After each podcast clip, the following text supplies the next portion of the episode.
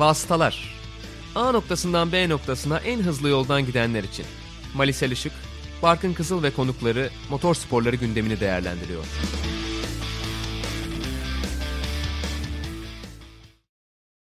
Sokrates Podcast'te Vasıtaların 70. bölümüne hoş geldiniz. 3. sezon 27. bölüm ve artık sezon finalini gördük. Max Verstappen'in şampiyonluğunun ardından mikrofonlarımızın başına geçtik. Ben Barkın Kızıl, Malisel Işık'la beraber. Mali hoş geldin. Hoş bulduk. Müthiş bir final oldu. Yani evet gölge düşüren faktörler olmuştur. Onları tartışacağız zaten bölümün içinde.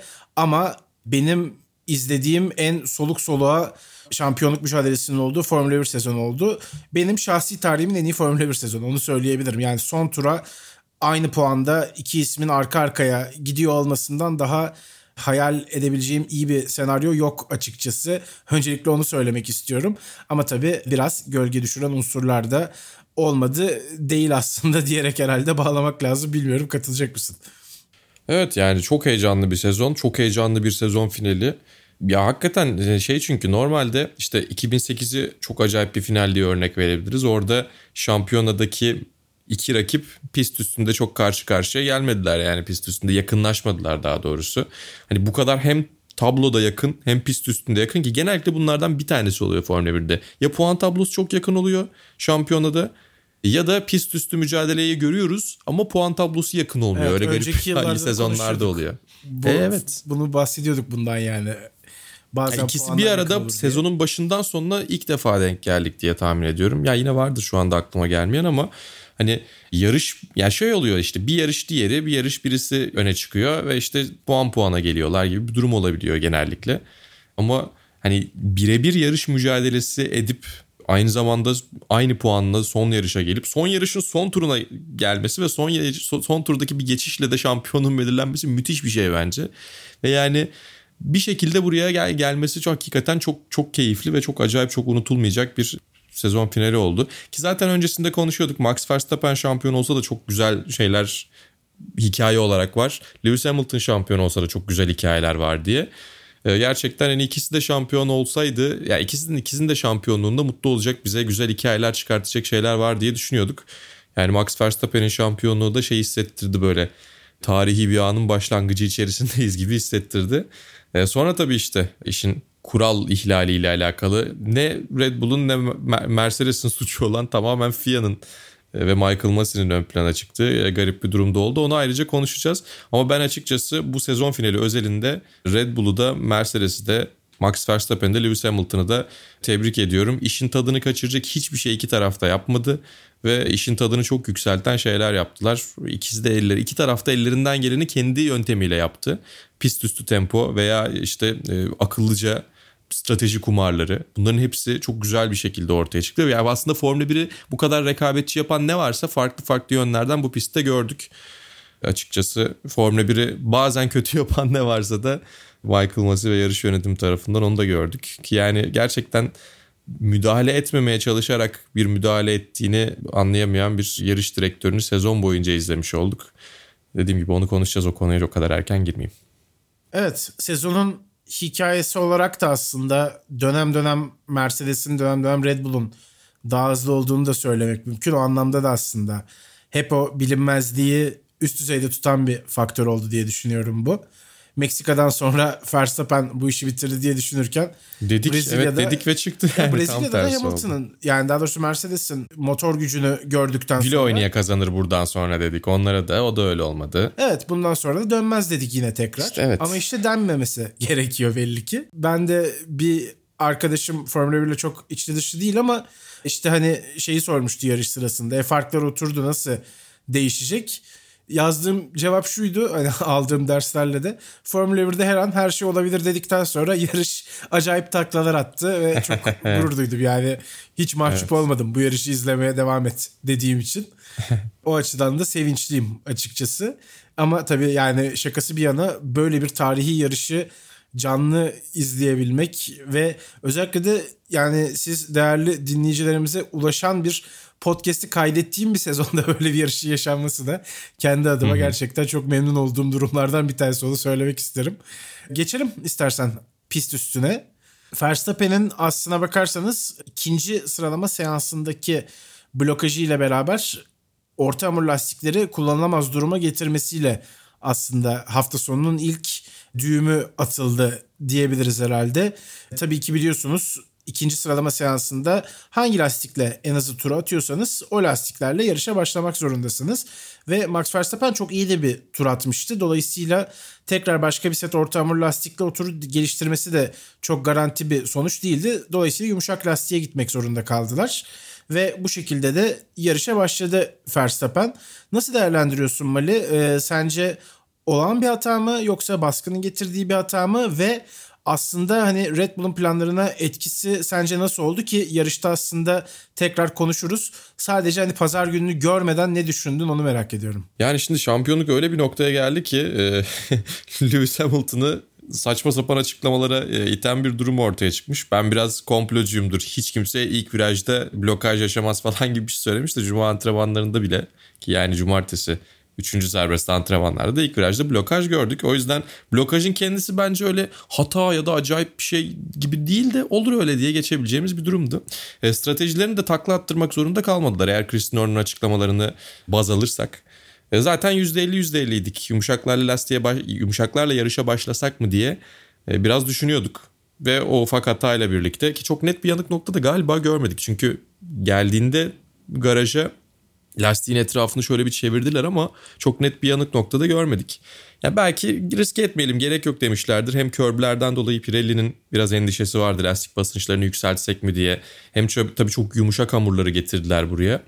E, o yüzden hani hasar almış olma ihtimali olan bir e, lastiği kullanmamayı tercih etmiş olabilirler. Tabii ki yani o problemi yaşamasalardı karar vermek daha kolay olur muydu? Olurdu diye tahmin ediyorum. E, ama böylece yani %50 %50'den biraz daha fazla yumuşak hamurla e, yarışa başlama stratejisine geçtiler. Aynı zamanda şunu da düşünüyorlardı. Hani madem öyle Perez'i orta hamurla başlatabilirlerdi. E, Hamilton'la aynı şekilde devam ettirip Sergio Perez'i de aynı stratejiyle piste grid'e göndermeleri yani işte Q2'de otur attıktan sonra tabii ki. O da birazcık startta Lewis Hamilton'ı geçip 1-2 yapıp e, öyle koruyabilir miyiz e, düşünüyorlardı. Yani startta avantajlı lastikle başlamanın faydasını daha fazla gördüler. Stratejik anlamda Hamilton'la paralel gidip e, ona herhangi bir şekilde karşılık verebilmek yerine. Ama tabii ki yani yarış öyle bir takla attı ki bunların hiçbirinin neredeyse önemi kalmadı. Yarışın ilk bölümü için önemliydi belki ama sonrasında e, çok bir şey değiştirmedi. Çünkü zaten Verstappen lastiklerini bitirdiğinde e, yumuşak hamur lastiklerini bir tur sonra Lewis Hamilton da orta lastiklerini bırakıp sert hamur lastiğe geçti ki arada herhangi bir strateji farkı olmasın riske etmesinler avantajlı bir şekilde geldi diye. Ama onun için start ve ilk turu konuşmamız lazım önce. Evet startla başlayalım istersen zaten. Yani Lewis Hamilton'ın reaksiyon zamanı olarak da zaten daha iyi olduğunu gördük ekrana yansıyan verilerden. Pist üstünde de çok net bir şekilde Verstappen'in önünde ilk viraja geldiği bir start almış oldu Lewis Hamilton. Çekişi de çok iyi yakaladı evet. Yani zaten o noktada hani ilk büyük adımı attığını düşünmüştür muhtemelen. Artık ondan sonra çünkü önü açık şekilde ilerleyecekti. Hiçbir şekilde başka birisine bakmak zorunda kalmayacaktı. Tabii yani bu düşünceler içindeyken belki de yine ilk turun içinde Max Verstappen'in agresif atağını konuşmamız gerekiyor ve Lewis Hamilton'ın da kaçış alanından geçerek tekrar e, liderliğini elinde tuttuğu pozisyon. Yani yarışın ilk büyük tartışmalı anı oldu. Hı hı. Ben aslında sonra YouTube'dan işte özetleri de tabii birkaç defa daha izliyorum her yarış için. Orada orijinal anlatımda Verstappen her şeyi doğru yaptığına dair yorumlar getiriyor anlatıcılar. Hı hı. İşte körbü doğru tutturuyor. Ondan sonra beyaz çizginin dışına taşmıyor ve tamamen işte pist sınırları içinde kalarak bir nizami geçiş yapıyor gibi bir yorum vardı. Bir yandan da açıkçası hani bu Formula 1'in online oyundaki lobilerde rakibe hiç yer tanımadan çok sert bir şekilde gelerek yapılan blok paslardan bir tanesi gibi de gözükmedi değil bir yandan da. Aslında burada tabii bir inceleme durumunu bekledi herkes. Tabii Lewis Hamilton'ın öte yandan kaçış alanını kullandıktan sonra açtığı bir fark da var. Aslında orada nedense hiç ekrana da yansımadı ben kaçırmadıysam. Bir şekilde Lewis Hamilton o avantajını geri vermiş fakat bunu göremedik. Ee, sadece bize anlatılandan ben duyabildim. Bilmiyorum sen gördün mü pist üstünde bunu yaptığını. Ama Lewis Hamilton için avantaj devam etti bu pozisyonun sonunda. Evet yani burada şöyle bir durum var. Geçişin tamamen nizami olduğuna katılmıyorum. Çünkü e, frenaj başladıktan sonra içeriye fırlatıyor kendini Max Verstappen. O şartlar altında frenaj esnasında tabii ki hareket etmek mümkün değil kimse için. O anlamda yani Hamilton'ın savunma anlamında da bakarsak Hamilton içeriği kapatacak bir durumu zaten yok. Çünkü frenaj esnasında içeriği kapatırsa zaten hatalı bir durum yapmış oluyor. Ceza alacak yolu açıyor. Max Verstappen'inki limitte ama Lewis Hamilton'ın da dışarıya taşmasına izin verecek bir limit o. Öyle söyleyeyim. Yani nizami bir şeyde böyle bir durum ortaya çıkmaz açıkçası. Ceza gerektirmeyecek bir atak tabii ki Max Verstappen'inki. Nizami derken belki onu söyleye, söylemişlerdir. Kurallar dahilinde. Kural Kurallar dışı hiçbir şey yapmıyor Max Verstappen. Ama bu limitte yaptığı atak nedeniyle Lewis Hamilton'a da gidecek yer kalmadığı için e, kaçış alanını kesiyor. Burada saçma olan şey şu. E, şimdi frenaja gelmeden önce aradaki farkı gözümüzde görüyoruz. E, sonrasında Lewis Hamilton virajı kesiyor. Delta'ya bakıyorlardır tabii ki belli bir oranda gazdan ayağını çekti veya o avantajı verdi diye. Ya ama o avantaj gözle görülür bir şekilde artmış görünüyor. Yani burada da e, işe müdahale ol, müdahil olmamaya çalışırken zaten bir ufak saçmalık ortaya koyuyorlar gibi. Bir zaten şu onu da söyleyeyim. E, yarış öncesinde e, bu iki pilotu topladılar dediler ki hani birbirinize çarpmayın artık falan. Onu kimsenin sallamadığı çok ortadaydı çünkü yani Max Verstappen'in yaptığı atak tam limitte ve Lewis Hamilton biraz daha onun sezon boyunca çekilmeyeceğini biliyor olsaydı o hata yapmazdı. E, Hamilton'ın çekileceğini bildiği için rahat bir şekilde aracını fırlattı oraya. Eğer Hamilton bu sefer içeriği kapatmaya karar verseydi çarpışacaklardı ve öyle olsa Max Verstappen'den puan silinecekti belki. Çünkü az, yani bir önceki bölümde bahsetmiştik kendini mimlemişti. Ama öyle bir şekilde müdahil olmayacağını o kadar emin olduğu için o hata yaptı. Bunu da çok güzel kullandı. Bunu bir eksi olarak değil artı olarak söylüyorum. Bunu FIA'ya eksi olarak yazıyorum. Çünkü aşağı yukarı tamam bu saatten sonra çok bir şey değiştirecek bir karar vermezler diye düşündü de bunu tabii ki sonuna kadar kullanırsın. Kim olursa yapar. Ama dediğim gibi öte yandan Lewis Hamilton'ın da ciddi anlamda yani çok fazla yani şöyle söyleyeyim kaçış alanına çıktıktan sonra normal bir şekilde hızlanarak devam ediyor. Hiç tereddütü de yok. Çünkü o da şeyi biliyor. Diyor ki biz şimdi o avantajı elde edelim. Onlar sorduğunda geri veririz diyor. Ya bunların hepsi FIA'nın yarattığı bu saçma ortamın getirileri ve tabii ki e, takımlar kendilerine suistimal edebilecekleri alanları görüyorlar ve bunu yapıyorlar. Atak sırasında Verstappen ve kaçış alanında da Lewis Hamilton farklı oranlarda Hamilton'ınki o virajda biraz daha fazla tabii ki. E, bu şekilde suistimal ettiler FIA'yı ve bunun olmasında da biraz göz yumuldu gibi. Çünkü yani ilk, ilk bir de şunu da biliyoruz. Yani ilk turlarda biraz daha kapışmada görevdirdik. Ben şimdi bir seyirci olarak e, onu kaybettiğim için de üzülüyorum. Aslında Max Verstappen'in tekrar Hamilton'a atak yapacak mesafeye kadar geri döndürülmesi gerekiyordu FIA'nın. E, bunu yapması ve aradaki farka bakarak. Ya ki zor bir şey değil bu gerçekten zor değil. Yani arada 15 saniye olur da onun hesabını yapamazsın belki. Öyle bir şey değil. Yani yan yana gelmişler ki virajı kesiyor e, Lewis Hamilton. E, ondan sonra yerini birazcık geri vermiş olmasının pek bir manası yok diye tahmin ediyorum. En azından tekrar yaklaşabileceği bir fırsat da olurdu. Daha keyifli bir pist üstü mücadele de izlerdik belki. Ve o açıdan yine yani bunu bu arada hani Hamilton'a veya Verstappen'e bir şey dememek için FIA'ya yükleniyoruz gibi algılamasın dinleyicilerimiz ama bu ortamın buradaki arada kaldığımız veya işte birine ya bunun böyle olması gerekiyordu ama gerekli cezayı almadı dediğimiz bütün durumlar tamamen FIA'nın yarattığı sağlıksız ortam. Sene başından beri yarattığı ve bu noktaya gelen sağlıksız ortam nedeniyle. Yoksa yani gerçekten bir kez daha söylemek lazım. Max Verstappen de Lewis Hamilton'da birer şampiyon gibi yarıştılar. Sezon boyunca zaten ama bu yarışta da çok güzel bir iş ortaya koydular. Sadece ortaya çıkan saçmalıklar veya gri alanlar veya hatta çok net gri alan olmayan durumlarda Michael Masi ve e, ekibinin basiretsizliği sebebiyle istikrarsız bir şekilde sezonu devam ettirmeleriyle ki yani bu da kendi çapında bir istikrar herhalde bilmiyorum. Ve bu noktaya getirdiler. Yani özetlemek gerekirse ilk tur mücadelesindeki o durumu Max Verstappen evet Lewis Hamilton'ın dışarıya taşmasına sebep olacak derecede ama incelenmesi gerekmeyen veya ceza alması gerekmeyen bir atak yaptı. Orada Lewis Hamilton'ın önde kalması gerekiyordu. Çünkü herhalde öyle görünüyordu açıkçası orada geçebilecek bir durum yoktu. Ama Lewis Hamilton'ın fark açarak önde kalması çok yanlış. FIA'nın buna izin vermesi de ayrıca bir yanlış. Evet yani zaten bu işte tempoyu kesmeden deltayı eşitlemede ya da nasıl derseniz amaç farkın olduğu gibi korunması sonuç olarak ama öyle bir durum olmadı senin de zaten uzun uzun anlattığın gibi. E, sonra burası geçildi. Burada bir tartışma olmadı çünkü yarış o kadar gerilimliydi ki aslında bence kimse takılacak vakti de yoktu. Hani biraz konuşuldu. Sonra ne olacağı bakmaya başladık.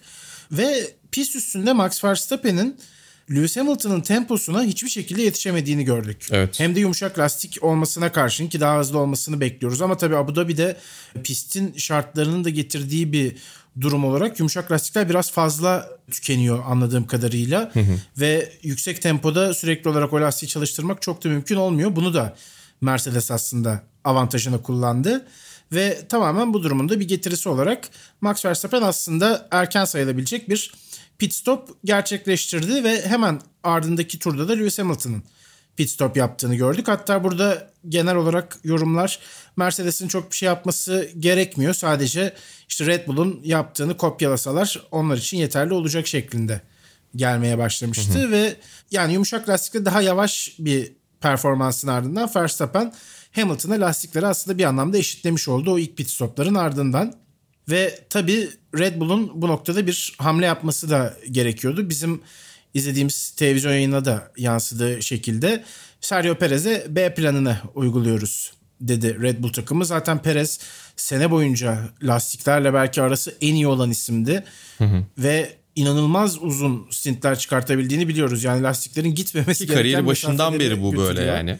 Aynen öyle. Burada da hiç değişmedi. Red Bull'da da hem işte hani uyum senesi hem bilmiyorum baskının fazlalığı da muhtemelen bir faktördür ama hiç bunlardan etkilenmeden o istikrarlı lastik koruma özelliğini burada da devam ettirdi ve aslında belki de şampiyonluk getiren bir ödül olarak bir işte hani trade denir özellik olarak Sergio Perez'in özelliği olarak bunu Red Bull kullanmayı da başardı son yarışta. Gerçekten mükemmel bir savunma yaptı Perez. Yani evet. Hamilton yaklaşırken bir şeyler olacağı belliydi ama işte DRS öyle bir şüpheye düşürüyor ki insanı hani hiç tutamayabilir. Bir anda da Hamilton hı hı. yanından geçip gidebilirdi. Hı hı. Hiçbir şekilde izin vermedi. Hem çok sert yarıştı hem çok güvenli de yarıştı bir yandan. Hiç riske atmadı ne kendisini ne Hamilton'ı. Tabii bunda Hamilton'ın kaza riskini asla alamayacak olmasının da bence çok önemli bir payı var. Onu da söylemek lazım. E olsun yine yani de. Perez daha rahat ne olursa olsun. Hani bir kaza da olsa yine Perez kahraman olur. E, tabii ki resmi olarak değil ama yani biliyorsunuz işte. Hı hı. Ama bütün bu faktörlerle beraber sonuç olarak Perez'in inanılmaz bir sürüşü var. Yani Raikkonen'in son yarışı olmasaydı muhtemelen Perez olacaktı günün sürücüsü. evet katılırım. Katılırım doğru.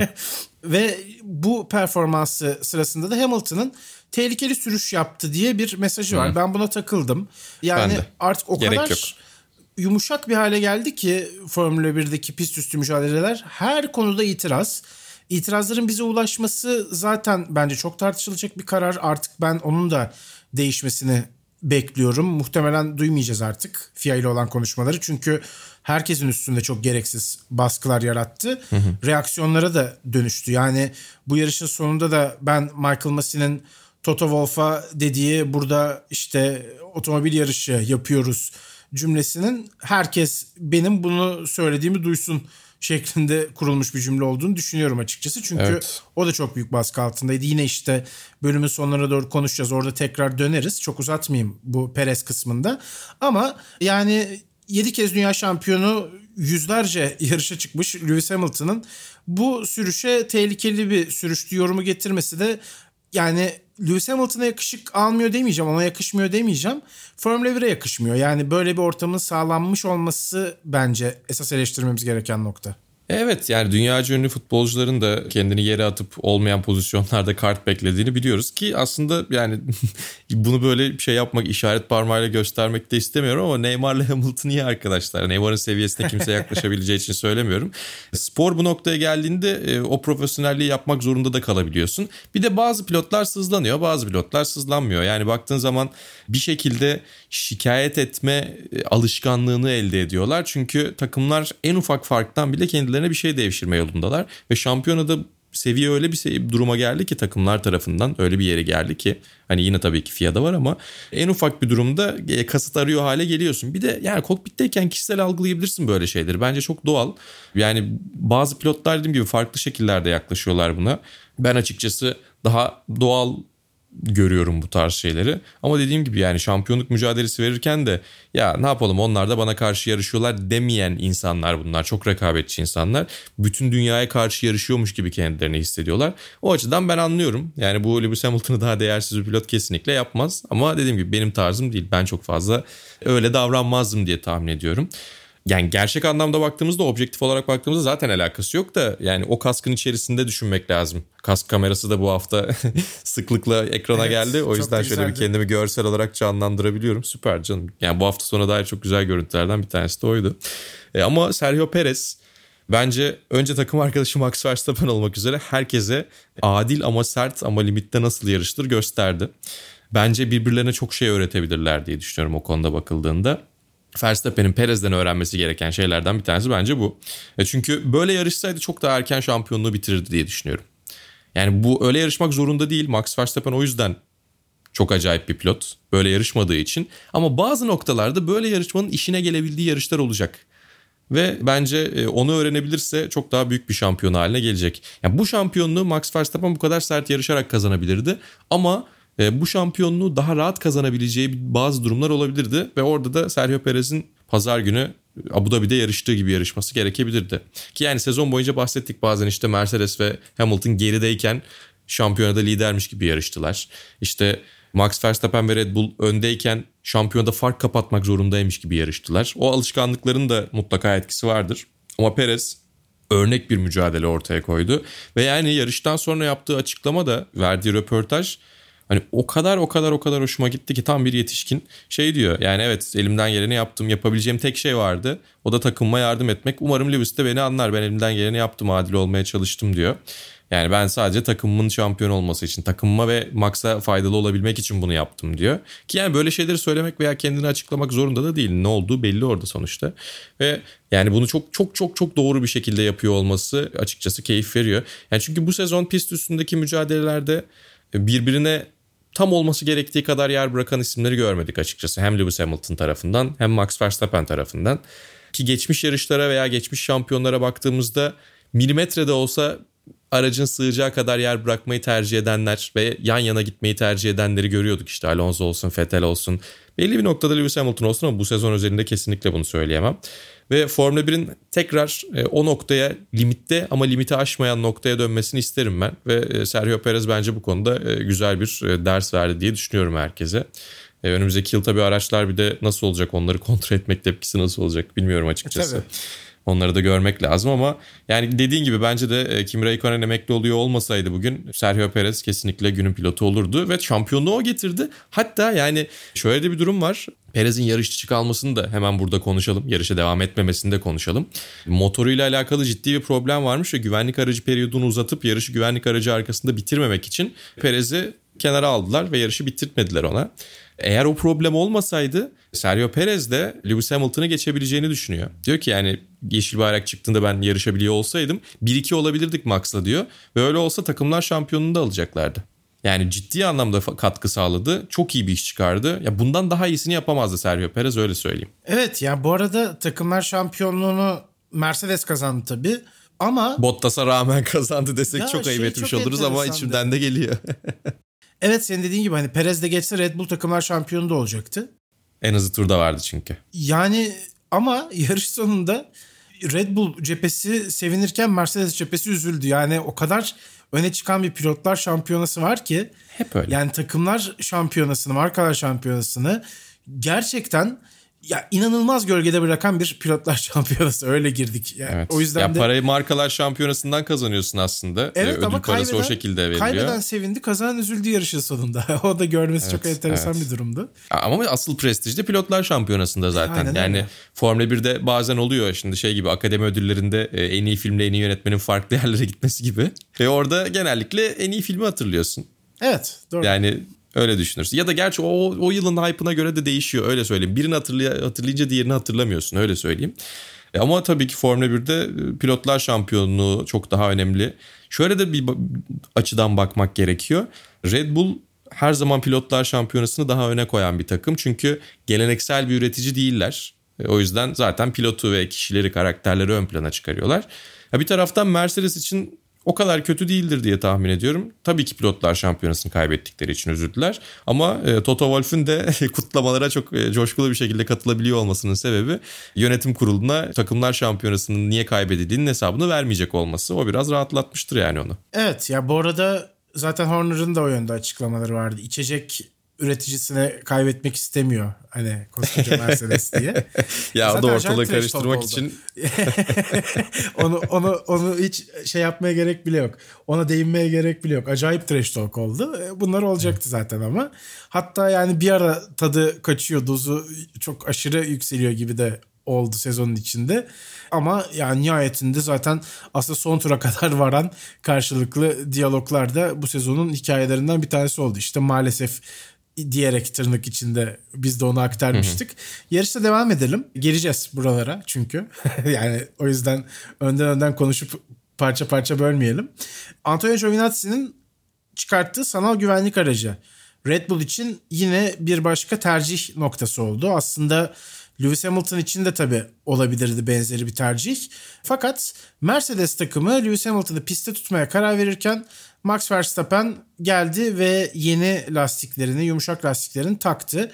Bence yarışın kaybedildiği ve kazanıldığı an burasıydı açıkçası. Ya şöyle bir şey söylemek gerekiyor diye düşünüyorum bu arada. Çünkü Red Bull ne zaman pite gelse ya Mercedes niye girmedi böyle şey mi olur çok duydum. E bir taraftan tabii bu sezon yeni takip etmeye başlayanlar da var. Sadece bu yarış için izleyenler de var. Bu çok güzel bir şey. Bunun tam tersini yapmak bence çok kötü.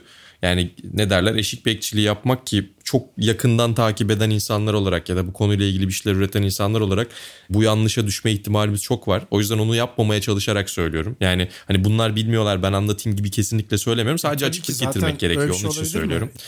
Ya şey oluyor çünkü ya biz işte e, yıllardır izliyorduk insanlar geldi Netflix'le işte bir senedir izliyorlar ya da sadece bu yarışı izliyorlar. E izlesinler ki öyle artsın. Sen de bir ara yıllardır izleyen insanlardan sonra ilk yarışını izliyordun. İlk evet, biz öyle başladık kötüdür, bir şekilde. Bunu yapmayınız. Kötüdür evet.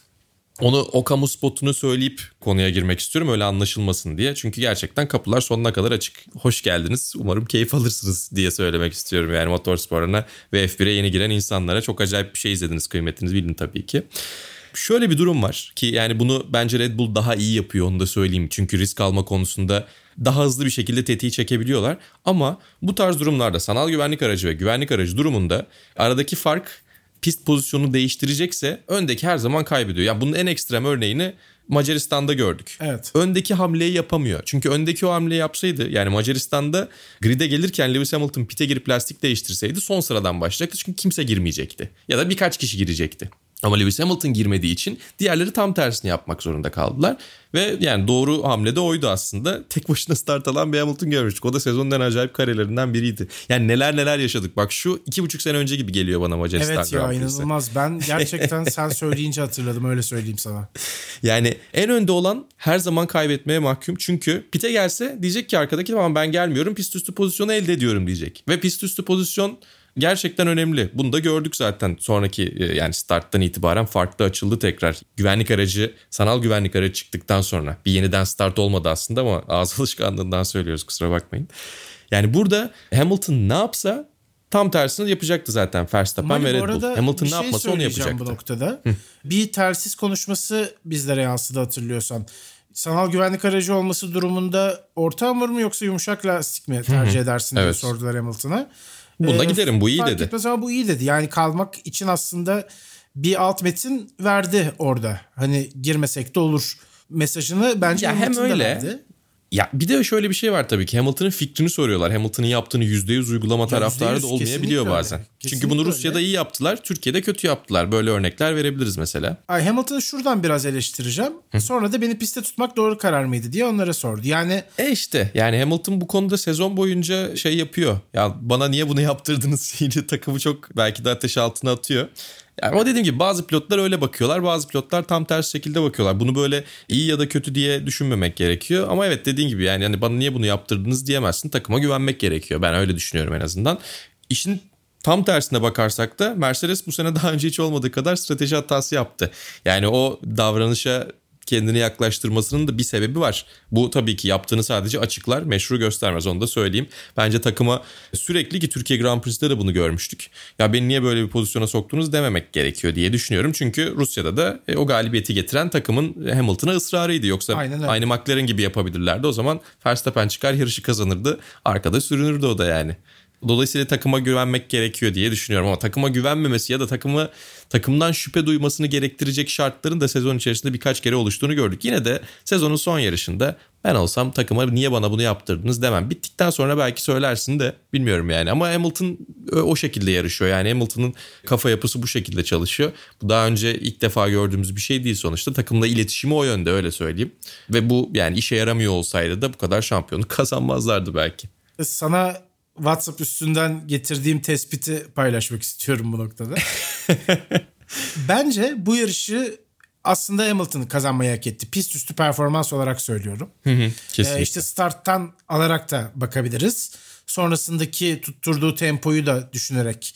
Yani Lewis Hamilton Max Verstappen'e göre daha iyi yarıştı. Max Verstappen günün en iyi sürüşü ondan geldi kendi gerçekten öyle. Hakkını kendi, vermek lazım. Kendi standartlarında diyelim çok iyi bir yarış geçirmedi aslında. Hı hı. Ki sezon içinde bence Hamilton'a göre daha üst düzey performansları sergileyen de Max Verstappen'di. Ona da katılıyorum. Doğru. Ama bu yarış üzerinde gerçekten Hamilton önde bitirmeyi hak etmişti bana sorarsanız. Hı hı. Fakat Mercedes bu yarışta daha kötü kararlar verdi ve Red Bull hem daha cesur hem daha aktif kararlar vererek bence Mercedes'i mağlup etti. Yani aslında yani markalar şampiyonasında ya da takımlar şampiyonasında şampiyon olan Mercedes belki bu yarışı Hamilton'a kaybettirdi. Fakat ee, orada ikinci olan Red Bull'da Verstappen'e bu yarışı kazandırdı diyebiliriz herhalde. Bilmiyorum evet, dinleyicilerimiz katılır mı buna ama böyle bir gözlemim olduğunu da söylemek isterim açıkçası. Evet böyle bir ters durum ortaya çıktı.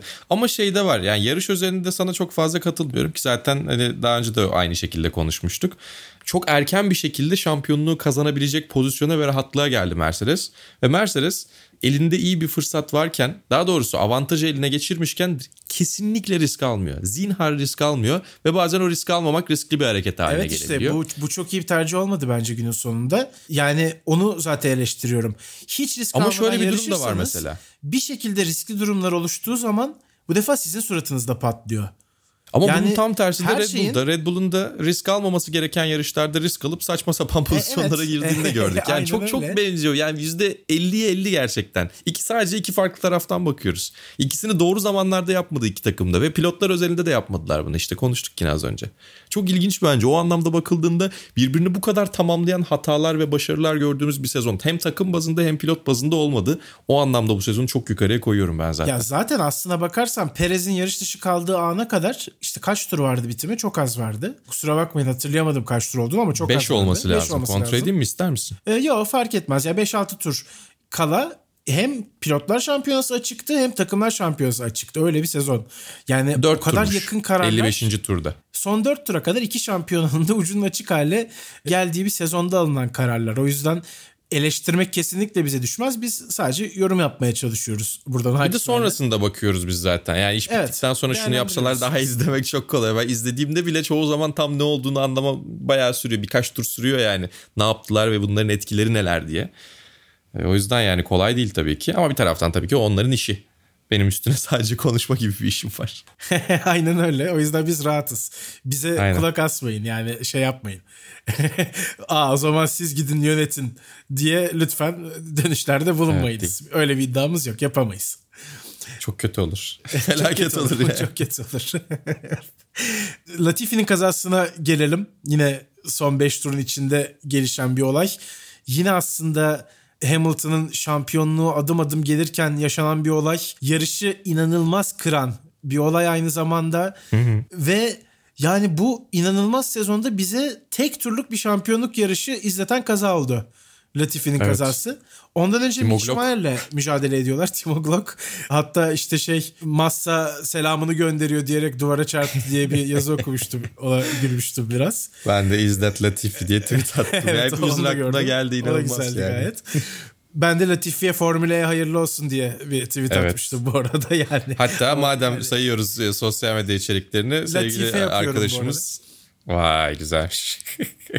Sevgili e, arkadaşımız ve meslektaşımız e, Berkem Ceylan da e, Latifi Hollanda'da biraya para vermez artık dedi. Aynen öyle. ya çok acayip. Burada şey ilginç. Mick Schumacher'le pist üstünde kapışıyorlar ve bu kaza Mick Schumacher'ın babası efsane Mia Schumacher'ın rekorunu geçmesini engelliyor Lewis Hamilton'ın bir evet. anlamda. Çünkü pist dışına atıyor Latifi, lastikleri kirleniyor. Sonrasında bir sonraki virajda, iki sonraki virajda daha doğrusu kaybediyor kontrolü. Olaya bak yani. Çok acayip ya. Yani uf, zaten bu sadece bu yarış değil. Bu sezon kesinlikle filmi çekilir bunun. 20 sene sonra görürüz bu böyle izleriz. Evet herkes aynı şeyi söylüyor. Bakalım Netflix nasıl yapacak? Yani bu sefer çok iyi yaparlar diye düşünüyorum. Çünkü bunu kötü yapmak. Bunu geçen sene de söylemiştik. Bu sezonu kötü yansıtmak zor diye de bu çok net onların istediği Yok, tarzda bunu, da bir Bunu kapışma. hiçbir şekilde kötü yansıtamazlar. Yani mümkün evet. değil yani. İzleyeceğiz yine. Belli oldu. İzlemeyeceğiz diyorduk. Roast bölümü yaparız diyorduk. Yine öveceğiz galiba. Olsun. Sorma. ya esas tartışma aslında Latifi'nin kazasından sonra başladı. Evet. Bu arada kaçta göz arasında bir pit stop daha yaptı Red Bull. Onu da hatırlatalım. Evet. Ki yarış yeniden başlarsa işte yine burada da eğer Lewis Hamilton ya biz yarış yeniden başlarsa bir şekilde lastiği değiştirmemiz lazım. E, arkamıza gelirse bu işte ne bileyim şey olur demediler. Geçer yani bir anda öyle kalırız hani çok net bir şekilde avantaj olur demediler. Çünkü eğer diyelim ki alternatif bir senaryo sunuyorum. Yarışın yeniden startına o kadar inanıyorlarsa pit stop yapsalardı pist üstü pozisyonu kaybedeceklerdi. O zaman diyecekti ki Verstappen e tamam ben gelmiyorum pite diyecekti. Evet işte bir anda şampiyonu kazanacak pozisyona yüzden... gelecekti. Bir, bir Ve yani onlar pit stop karar verici pit stop oldu dedim ya yani yarışı orada kazanıp Hı-hı. kaybettiler dedim ya aslında tamamen bununla Hı-hı. ilgiliydi. Hı-hı. Hani taze lastikleri önceden Max'in geçmiş olması elini acayip kuvvetlendirdi çünkü son pit stop. Ya işte ben e, ama şöyle oldu. O taze lastiklerle farkı kapatamadı doğru düzgün. Yani e, tabii, çok tabii. acayipti bence. E, ve şöyle bir durum var. Yani hani sonrasında dediğin gibi yumuşak lastiklere geçmesi de elini çok kuvvetlendirdi ama Mercedes ne yapsa kazanamayacaktı stratejide çünkü öndeydi. Önde olan bu yarıştaki bu şartlarla kaybediyordu zaten. Ya onların ya tek yapabileceği şey e, bir şekilde herhangi bir olay olmamasını ummaktı ama olay oldu. Burada şöyle bir dediğim gibi alternatif senaryodan bahsedersek e, Hamilton pit'e gelseydi Verstappen gelmeyecekti ve Mercedes yarışın güvenlik aracı altında biteceğini düşünüyordu. Veya şöyle düşünüyordu. Güvenlik aracı altında bitmezse de e, arada araçlar olacak. Arada araçlar olursa zaten güvenlik aracı altında bitmesi gerekiyor tur sayısına göre hesap yaptılar. Ondan sonra Michael Massey'nin kural kitapçığına yeterince hakim olmadığı ve ya ben kafama göre bir şeyler yaparım bu ikisini yarışsınlar diye ortaya koyayım ki müdahale etmedi desinler diyerek şampiyona en büyük müdahaleyi yaptı ki bence bu çok korkunç bir şey. Yani hani birazcık bilimle alakalı e, bir şeyler okumuştur gençliğinde en azından denk gelmiştir diye düşünüyorum. Çift yarık deneyi diye bir şeyden haberdardır diye düşünüyorum. Sadece gözlemleyerek de sonucu değiştirebildiğiniz bir yerde bakmamanız, gözlemlememeniz gerekiyor. Kural neyse onu uygulamanız gerekiyor. Şampiyonluk mücadelesini gördüğün anda, şampiyonluk mücadelesi olarak gördüğün anda onu 33 ile 44 arasındaki bir pist üstü mücadele ya da işte yani birinci sırada 44 var, ikinci sırada 33 var. Arasında da işte diğer pilotların numaraları var gibi görmediğinde ki bunu Serhan abi e, genellikle sevgili Serhan Acar güzel bir örnek olarak verir. Kişisel olarak algılanmasın diye araç numaraları ile kararlar verilir diye bir durum var FIA'da ve tabii ki yani motor sporlarında. Ve bunun tam tersine giderek ortada bir şampiyonluk mücadelesi olduğunu düşünerek bir karar yarış içerisinde verirseniz bu işi batırıyorsunuz. Michael Massey ve yarış yönetimi de burada patladı bence zaten. E, sadece doğru olan şeyi yapmaları gerekiyordu. Bir e, robot gibi, bir yapay zeka gibi. E, ama yani gerçekten çok garip bir durum ortaya çıktı. İstiyorsan oraya da hazır girmişken e, sen birazcık özetle bize neler oldu neler bitti sonra üstüne konuşalım. Şöyle oldu aslında. Öncelikle çıkan karar tur yemiş araçların ki 4 otomobil vardı Verstappen ile Hamilton arasında. Yerlerinde kalacağı şeklindeydi hı hı. yeniden startta ki o yeniden start olup olmayacağı da uzun süre belli olmadı. Hatta yarışın bittiğini düşünenler de çoktu. Ben bir tur yarışacaklarını düşünüyordum. Hı hı. Yani Michael Massey de herhalde şunu düşündü diye tahmin ediyorum. Böyle bir sezonun sonu güvenlik aracı arkasında bitmesin. Bir turda olsa en azından yarış yapılsın. Çünkü spor Şimdi bir eğlence. Yanlış.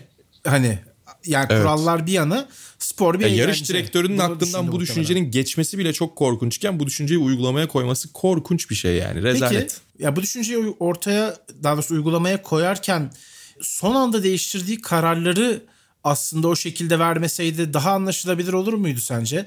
Çünkü sonradan dedik ki aa bir dakika böyle olmaz. İşte bir turda kalmış olsa ki sondan ikinci turdaydık zaten. Aradaki araçlar çekilsinler ve yani kupon gibi orada üstte sayılar şu sayıda şu numaraya sahip olan araçlar çekilecek. E diğerleri çekilmeyecek. Ne kadar saçma evet, yani. Öyle olmaz. Böyle bir şey olur mu? O zaman üçüncü sıradaki sen de söylüyordun işte Sainz'ın günahı ne mesela? Evet. Yani o neden Yani Carlos Sainz bir önceki yarışta Formula 1'in en şu anda sahibi olmak istemeyeceğin rekorlarından birini aldı. Yarım puanla buraya gelmeden önce Nico Hülkenberg'den yarış kazanmadan en çok puan alma rekorunu aldı. Diyecekti ki ben bu sene yarış kazanmak istiyorum. Hadi diyelim daha işi karmaşıklaştırayım.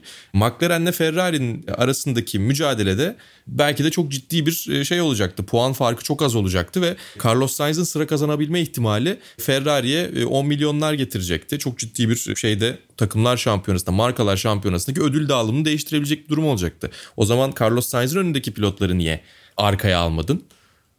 Niye Ki bence yani Çünkü dediğim gibi bitiyordu alsaydı. Yani e ama işte yapacak bir, bir şey yok. O zaman hiç mi? almayacaksın. O zaman hiç almayacaksın. Çünkü kural... Ya da siz kenara çekilin diyecekler. Birebir e, Verstappen'le Hamilton çıksın. O Netflix'te süper olsun. Yani Acayip güzel öyle. yarış olur. Ya bu da öyle de olsa bu arada Verstappen kazanırdı. Yani sonucu Verstappen adına da işin tadını kaçırdığı için de kızıyorum Michael Massey'e. Kuralı yani Verstappen'in kazanma bir. ihtimali hiç yoktu diye. Olur tabii ki söyleyelim. Şöyle yani, bir durum var. Evet sen, sen bahsedebilirsin. Söyle. Tabii tabii lütfen. Tamam. Teşekkür ederim. Ne demek rica ederim. Yani şey yarış sonrasında e, açıkçası kural ihlalinden izlerken ben haberdar değildim. Onu da itiraf edeyim size. Yani ben evet garip bir şey oluyor dedim ama bu kadar aleni bir şekilde kural ihlali yapıldığını bilmiyordum. Kural kitapçığını ezbere bilmiyorum sonuçta. E, yarış bittikten Boş sonra ver, biraz da bir soğuduktan sonra e, işte bilen birine sordum sevgili Serhan Acar aradım. Abi dedim ki böyle böyle okudum böyle bir kural ihlali olduğuna dair. Anladıklarım şunlar doğru mu anlamışım etraftan okuduklarımdan diye onunla bir konuştuk ettik. Şöyle bir durum var. Şimdi zaten şeye girmiyorum bu arada. Şu şu şu şu araçlar tamamı değil seçilen araçlar turunu geri alırlarına girmiyorum bile. O felaket öyle bir uygulama. Böyle şey var mı tarih? E, güvenlik sebebiyle yaparsın. En fazla güvenlik sebebiyle yaparsın. Şampiyonaya tat gelsin de yapmazsın. E, onu bir kenara bırakarak söylüyorum. Güvenlik aracı tur yiyen pilotlara yol verdiğinde o konvoy oluşana kadar güvenlik aracının çıkmaması lazım. Yarış başlarken yarışın arkasında ya turun arkasında bir yerlerde tam gaz giden şeyler var işte. Norris'ler, e, Alonso'lar, Ocon'lar, Leclerc'ler. Yani çok saçma. Orası da saçma. Onlar değil mi aradakiler? Yanlış mı söylüyorum acaba? Ee, yok yok doğru söylüyorsun. Norris, Alonso, Ocon, Leclerc değil mi? Galiba Doğru. öyleydi. Ben de öyle O kadar kafalar karıştı ki çünkü. Yani yarış başlarken o konvoyun oluşmuş olması gerekiyor. O konvoyun oluşmuş olması için bir tur daha atılması gerekiyor. O turda son tur. Dolayısıyla güvenlik aracı arkasında eğer aradaki araçları çıkarmak istiyorsan yarışın bitmesi gerekiyordu. Ama güvenlik aracı arkasında yarışı bitirmek istemeyebilirsin. Çok mantıklı. Ki zaten aradaki araçları niye çıkarıyorsun o zaman? Güvenlik aracı arkasında bitecekse. Hani ilk baştaki aklından geçen şeye de uymuyor bu. Bunların aklından geçmesi dediğim gibi zaten skandal kural neyse onu uygulaması gerekiyor zaten ama neyse ki şöyle yapılabilir. dolayı çeviriyor kararını muhtemelen. E işte yani Red evet Bull'un şeyde de gördük bunu. dolayı çeviriyor tamamen kararını. E grid, grid pazarlığında da gördük. E ama bu olmaz gördük ki bunu. yani böyle bir şey. Olmaz tabii ki böyle bir rezalet olur mu? Yönetim şekli olabilir mi yani? Ya benim kadar anlayacaksa ben yapayım madem bana sallasınlar ya. Hiç olmazsa ekranda görürsünüz falan sen vasıtalarda benim arkamdan konuşursun. Keyif olur ne bileyim yani paşam gördün beni televizyonda derim. Sonra Mercedes'te de işte o no Mikey ne yaptın Mikey oldu mu Mikey? Onu yerine Mali desinler. E, e, ya böyle bir şey ama yani. Masi hani... gitsin Mali gelsin o zaman madem bu kadar kötü yapılacaksa ben bu kadar kötü yapabileceğimi düşünüyorum. Kendime güveniyorum açıkçası. Formula 1 İşin ikinci kısmını da söyleyelim. Kuralın ikinci kısmını da söyleyelim. Olabilecek alternatiflerden bir tanesini. İki turda iki tur kala da başlatabilirdi hatta bence diye tahmin ediyorum. Ona bir bakmak lazım. Pist üstünde görevli kimler vardı, Yok, ne zamandı? Başlatabilirdi. Pist güvenli galiba miydi? başlatabilirdi. Ben Hadi diyelim yine son tur olsun. Aradaki araçlarla başlat. Hiç uğraşma onunla. Aradaki araçlarla başlat. Eminim ki start finish düzünde zaten çekilecekler. Mavi bayraklar deli gibi sallanıyor ve kimse şampiyonaya bu kadar müdahil olmak istemiyorken Yine tur içerisinde Max Verstappen Lewis Hamilton'ı geçebilecek bir pozisyona gelecekti ve ben eminim ki geçecekti. Hem zaten acayip bir fırsat önüne gelmiş onu kaçıracak bir pilot değil Max Verstappen. Hem de lastik anlamında da avantajı vardı. Bu arada da sağ kalfına acayip bir kramp girmiş düzlükte. Yani 5. virajı 2 vardı frenaj olarak birazcık gazdan ayağımı çektim. Sonra çok uzun süre böyle o kas paramparça oluyorken böyle içine doğru kasılıyorken kıvranıyorken geçiş yapmak zorunda kaldım zorlandım dedi. Ona da bol bol potasyum, muz tavsiye ediyoruz. Bol bol su içsin. Size de arkadaşlar kramp öyle e, şakaya gelmez. Hep portakal e, İşin olmaz. şakası bir yana evet hep portakal olmaz arada bir muz da lazım. Güzel. Yani şey bunu bu şekilde yeniden başlatabilirdi. Dediğim gibi iki tur veya bir tur aradaki araçları bence çok rahat bir şekilde start finish düzlüğünde veya dediğim gibi bir sonraki kısımda zaten önlerine kalmadan yer verdirebilirlerdi ve eminim ki Verstappen yine yetişir geçerdi. Yine bu sefer hiçbir şaibi olmadan bu son turu yani acayip bir şey izledik diye konuşabilirdik. Çok ayıp bir şey bu. Her şeyden önce Max Verstappen ayıp. Çünkü şampiyonluğu üzerinden böyle bir ya keşke böyle olmasaydı dediğimiz bir durum var. Ki inanılmaz bir sezon ortaya koydu. E bir taraftan Lewis Hamilton'a çok ayıp çünkü yani şimdi bir de süreç uzuyor. Karar tersine dönse Red Bull'a ayıp değil mi? Çok ayıp. Öyle bir şey olur mu yani? Olmaz zaten. Max Verstappen ayıp değil mi? Ayıp. E yok zaten Ama bir taraftan gereken taraf Red Bull değil. Kural dışı ya daha doğrusu kuralların tam olarak uygulanmadığı bir yarışta kaybettiği için ve dediğim gibi yani bu kurallardan bir tanesi uygulansa yarış güvenlik aracı arkasında bitirilse ihtimallerden biri uygulansa Lewis Hamilton şampiyon olacaktı. Onlara da çok yazık. Onlara da çok ayıp. Yani çok saçma bir durum ve bunun suçlusu tamamen yarış yönetimi ve yarış direktörü Michael Masi çünkü sezonun kontrolünü bu ikisi şampiyonluk mücadelesi veriyorlar ve ben, benim her attığım adım izleniyor diye düşünerek ben ön plana çıkmamalıyım diye kendini zorlayarak ön plana çıktı. Yani çok çok çok büyük rezalet. İhtimallerden bir tanesi yine çok şey yapıyorum.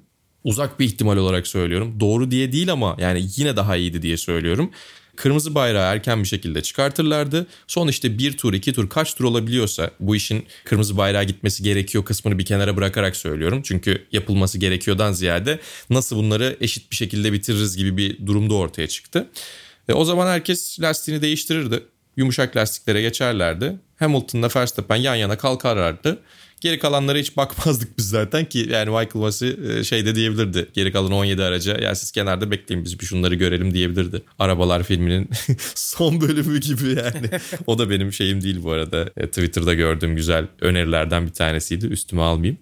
E, yani hani Kırmızı bayraktan sonra yeniden start kuralı bu sene geldiyse tamam onu kullanabilirlerdi. Bir şekilde öyle yapabilirlerdi. Ona da kimse itiraz etmezdi. Yani kırmızı bayrağın gelmesine gerek var mıydı derlerdi ama yani zaten Belki hani Red Bull tarafı itiraz edebilirdi. Çünkü diyeceklerdi ki abi yani biz lastik avantajını elde etmiştik. O lastik avantajını kaldıracak şekilde bir karar alman doğru değil diyebilirlerdi. Ama yani bu zaten şey oluyor. Bir yarışta sana bir yarışta bana gibi oluyor. Bunu iyi bir örnek olarak sunmuyorum. Bu bile daha iyiydi diye söylüyorum. E, olması gereken yollardan bir tanesini seçip yani aradaki araçları değil sadece tabii ki ama tur bindirilmesine izin vermesi veya vermemesi daha doğrusu e, bindirilen turun geri alınması konusunda izin vermesi veya vermemesini düzgün uygulamak gerekiyordu. Kuralın yarısını bir seçenekten yarısını bir seçenekten uygulayamazsın ve yani sonrasında da Mercedes'in iki itirazını birden reddettiler ki ikinci yani ilk itiraz zaten çok bir şey değil. Lewis Hamilton Verstappen'i önde bırakmaya çalışıyor yeniden startta. Oradan bir şey çıkmayacağı belliydi zaten. Bir itiraza daha gitmiş oldular. Buna da bir bakılsın diye. Onların da çok böyle arkasına dayandığını düşünmüyorum ya da işte çok arkasında durduğunu düşünmüyorum. Ama yani yani bilmiyorum çok çok acayip bir durum ortaya çıktı. Ve dediğim gibi ikinci itirazda da FIA kendi kuralında açık aradı ve sonra şöyle bir şeye geldi. E, yarış direktörü eğer kendi inisiyatifinde olursa bu kuralları değiştirebilir. E o zaman kural kitap, kitapçı diye bir şey net bir şekilde yazılmasın. Ki yani bak gri alanda bunu yapsa tamam. Güvenlik anlamında yapsa tamam. Ama yani pilotlara son turda bir yarışma fırsatı verelim şampiyona böyle olsun diye düşünerek zaten yapamaz. Ki gri alanları çok eleştiriyoruz siyah ve beyaz çok net bir şekilde belirtilmiş bir kural bütününde, kural kısmında bunu yapması imkansız zaten. Yani güvenlik aracı içeriye girecek şey bir kere daha yani bir kez çıktıktan sonra onu geri alamıyorum gibi bir şey yok. Geri alamıyorum diyorsa kurallar karşısında e, boynum kıldan ince diyor. O zaman e, ben bunun önüne geçip istediğim kararı verebiliyorum diyemiyor. Yani FIA kendi içerisinde de saçma sapan bir durumda ve yani buradan sonra ne yapılması gerektiğini bilmiyorum. Ben önümüzdeki sene Michael Massey'nin herhangi bir şampiyonayı kontrol edebileceğini düşünmüyorum. Ya zaten bence bu iş şöyle çözümlenecek. Michael Massey gidici ve biraz da işte bu sene böyle yönetildi ama biz bu anlayışla devam etmek istemiyoruz. Çok fazla tartışma döndü. O yüzden Michael Massey ile yollarımızı ayırıyoruz. Bundan sonraki dönemde herkese başarılar dilerize bağlanacak diye düşünüyorum bu olay öncelikle. Hatta Massey'nin işte o tekrarının da önlenmesi lazım başka Toto, birisiyle. Toto yani. Wolff'a gönderdiği mesajda da bu kadar sert ve kararlı duruşunun sebebi de bence artık ben gidiyorum bana eyvallah. Olabilir. Gitmeden önce şu lafımı da söyleyeyim öyle gideyim. Bu adamlar beni çok yıprattı hani artık ben de bir cevap vermiş olayım. Mic drop karizmatik çıkış yapma mesajı bence Michael Massey'ninki. O da gereksiz işte. Yani. E o da gerekli değil işte. Yani öyle bir yerlere geldi ki çünkü bu kadar yani sohbet ilerleyince Red Bull Mercedes Masi üçgeninde yani bir samimiyet kurulmuş gibi oldu. Hani bu pozitif anlamda Yüz değil. göz oldular Yüz göz oldular evet. Yüz göz olundu bir yerden sonra. E bize bu kadar yansıması bence hiç doğru değil zaten. Bence onu kesinlikle değiştirsinler. Ben keyif alıyorum takip etmekten ama yani Formula 1'in işine gelmiyor bu. Sonuç olarak bizim seyir zevkimizden kısıyor bir noktadan ardından. İşte daha fazla yöneticilerin şovlarını konuşuyoruz. Kaç bölümdür? Biz Horner, Wolf, Masi konuşuyoruz. Alex Brandl'ın şöyle bir önerisi var Barkın. Katılır mısın bilmiyorum. Yarış yönetimi takımlarla iletişim kurabilsin. Yani tek yönlü gidebilsin ama takımlardan yarış yönetimine bir şeyler gitmesin diye. Ben bu kadar öyle olduğunu düşünmüyorum çünkü bazı konularda gerçekten ulaşılması gereken durumlar var. Ama ne zaman ulaşabileceğine çok daha net bir şekilde FIA karar versin ve yarış direktörü karar versin. Her akıllarına estiği zaman ulaşamasınlar diye düşünüyorum. Bazı konularda da çünkü duvardan sekip geri dönmesi daha doğru o ses dalgalarının. E, bence de öyle. Bence de öyle izinle yani konuşma izni aldıktan sonra konuşsunlar ki süreç öyle işliyordur belki şeyde kitapçıkta. Prosedür öyledir ama bu sene öyle bir prosedür görmedik. Öte yandan ben yarışın son turda da olsa yapılması gerektiği fikrine senin kadar katı karşı değilim. Bence de Hayır hayır doğru. Güvenlik aracı yani güvenlik aracı arkasında bitse çok olsun. kötü olurdu. Güvenlik aracı arkasında bitmesi bence de kötü olurdu. Ama böyle bitmesinden daha iyi olurdu. Onu söylemeye çalışıyorum. Burada ben yani bence yapılması gereken arada araçları bırakıp son tur yarışılmasına doğru. izin verilecekti. Buna Verstappen yine geçecekti. Şampiyon olacaktı. Ya yine biz Verstappen'in acayip Verstappen, şeylerini konuşacaktık. Verstappen ya da Geçerdi Hamilton ya. önemi yok aslında. Bence geçerdi. Ya önemi yok tabii ki de ya sonuç da değişmeyecekti. Onu söylemeye çalışıyorum sonucu değiştirecek bir durum da yoktu. Aha, Arada araçları bırakacaklardı. Son tur yarışacaklardı bence de. Sadece yani bu kuralları birbirine karıştırıp ortaya daha farklı olmayan bir şey çıkartmadan daha iyi olurdu. Güvenlik aracı arkasında bile bitse. Onu söylüyorum. Yoksa benim de kesinlikle tercihim güvenlik aracı arkasında bitmesi olmazdı. Garip olurdu yani. Evet. Nihayetinde bir numara grid'e geri dönüyor muhtemelen. Evet. Öyle açıklamaları vardı. Tabii Max tabii evet. kullanacağına dair. Tarihin 34. Formula 1 şampiyonu, Hollanda'nın ilk şampiyonu hı hı. ve çok uzun bir hanedanlığı belki de yıkan adam oldu Max Verstappen. Bakalım Çok Hamilton ilginç bir istatistik var onunla ilgili. Bir daha şampiyon olacak mı biliyorum. Senin tweetinden gördüm. Onu da paylaş istersen. Çok güzel gerçekten. Evet yani bazen işte istatistik bilimiyle ilgili böyle çok acayip şeylere denk gelmeleri çok çok yani nasıl insan bunu denk getirir diye düşünüyor insan gerçekten. 24 yaşında Ocak ayında doğan 36 yaşındaki 7 kez şampiyon rakibini geçerek ülkesinin ilk şampiyonu oldu. Max Verstappen. Bunu daha önce Alonso Schumacher'e karşı yapmış. İstatistiğe bak. Çok iyi. Delilik yani. 3 Ocak Michael Schumacher. Aynen öyle. Bir de şöyle bir durum var. Yine bunu son virajda da istatistik grafiğimiz içerisine koyduk. E, yarışa başlarken ilk ve son poli arasında 2 yıl 4 ay 8 gün vardı Max Verstappen'in. Emerson Fittipaldi'nin de öyleymiş ve 74'te o da eşit puanla gelip şampiyonluğu elde etmiş. Olaya bak sen yani. Bir de şey vardı. Lewis Hamilton şampiyon olduğu hiçbir yarışta pole pozisyondan yarışa başlamış istatistiği vardı ama o evet. istatistiği kullanamadı. E, bazıları da patlıyor zaten işte. Yani hani bu ortaya çıkan durumların hepsi öyle olacak gibi değil. İstatistikle geleceği göremezsiniz tabii ki ama istatistikle farklı desenler, farklı patternlar yakalayabiliyorsunuz. Ha bu da böyleydi diye. Evet. Sir Alex Ferguson'ın bir sözü vardır bu konuyla ilgili. Araştırmak isteyenler evet. bakabilir. Çok şahane bir mücadele izledik ne olursa olsun. Aslında öyle Tabii bence. Canım, sportif açıdan lazım. çok güzeldi. Yönetim açısından sadece kötü bir tat bıraktı. Yoksa Max Verstappen de Lewis Hamilton da bize çok güzel bir sezon izlettiler. İyisiyle kötüsüyle. Yani sağlam bir FIA, sağlam bir yarış direktörü. Belki Charlie Whiting olsa hiç aması olmadan tarihin en iyi sezonu diyecektik yani. Evet kesinlikle katılıyorum ben de. Ya bana göre tarihin en iyi sezonu ama işte düşen gölgeler. İşte kaosla birlikte zaten tarihin en iyi sezonu. Ona ben de katılıyorum. Ama daha az kaotik bir şekilde de tarihin en iyi sezonu olabilirdi. Öyle bir potansiyeli vardı bahsettiğim şey o. Tabii turbo hibrit çağının son yılı olması önemli bir yandan. Önümüzdeki yıl kurallar kime yarayacak? Bu şimdiden tartışılıyor. Red Yer etkisi çağına giriyoruz önümüzdeki yıl. Söyleniyor. Hı hı. Göreceğiz. Bakalım bir numaralı araç şampiyonluk kapasitesinde olacak mı? Öte yandan bu yıl şampiyonayı üçüncü bitiren Ferrari yine kafaya oynayabilecek mi McLaren'la beraber? Onlardan bu sene o sene mi çok diyorsun? bahsedemedik. Ya demiyorum şu anda bir şey görmeden artık Ferrari hakkında yorum yapmak çok doğru değil gibi hissediyorum çünkü. Ama bu sene Ferrari kendi beklentisine göre bence çok büyük ilerleme kat etti. En azından benim onlardan beklediğime göre çok büyük ilerleme kat etti. Bir noktadan sonra gerçekten belki evet yarış galibiyeti için değil ama düzenli podyum için neredeyse yarışmaya başlayabilecek seviyeye gelmeleri ve bunu kaynakların aslında bir kısmında seneye ayırarak yapabiliyor olmaları biraz yönetimsel anlamda doğru kararları vermeye başladıklarının bir işaretçisi bence. İkimiz de bu arada Carlos Sainz'in yarışı üçüncü bitirdiği de Sainz'i röportajda görünce anlamışız. O da enteresan evet. bir nokta onu da söyleyelim. Ya o kadar bakmadı, bakamadık ki arkaya. Öndeki Sunoda'nın dördüncü olduğunda bir saat sonra öğrendim. Yine Twitter'da şey Sean Kelly paylaşmış. Evet hatta şey Oradan demiş gördüm. değil mi? Bir tek ben galiba dünyada fark ettim. Sunoda evet, evet haksız değil herhalde o fark etmiştir ilk kez. Tabii Alfa Tauri de iyi bir sezon geçirdi bu arada. Onlar da Sunoda'nın da böyle performanslar gösterebileceğini hesaba katarsak gerçekten üst sıraları zorlamak için iyi bir takım olabilirler. Pierre Gasly'nin zaten çok iyi performanslarını biliyoruz. Carlos Sainz ama bence burada biraz daha üstte durmamız gereken bir isim. Leclerc'i geçti. Sürücüler Şampiyonası da 5. oldu. Norris'i de geçti, Leclerc'i de geçti. Geri kalanların en iyisi oldu. Açıkçası ben gurur duyuyorum. Onu söyleyebilirim.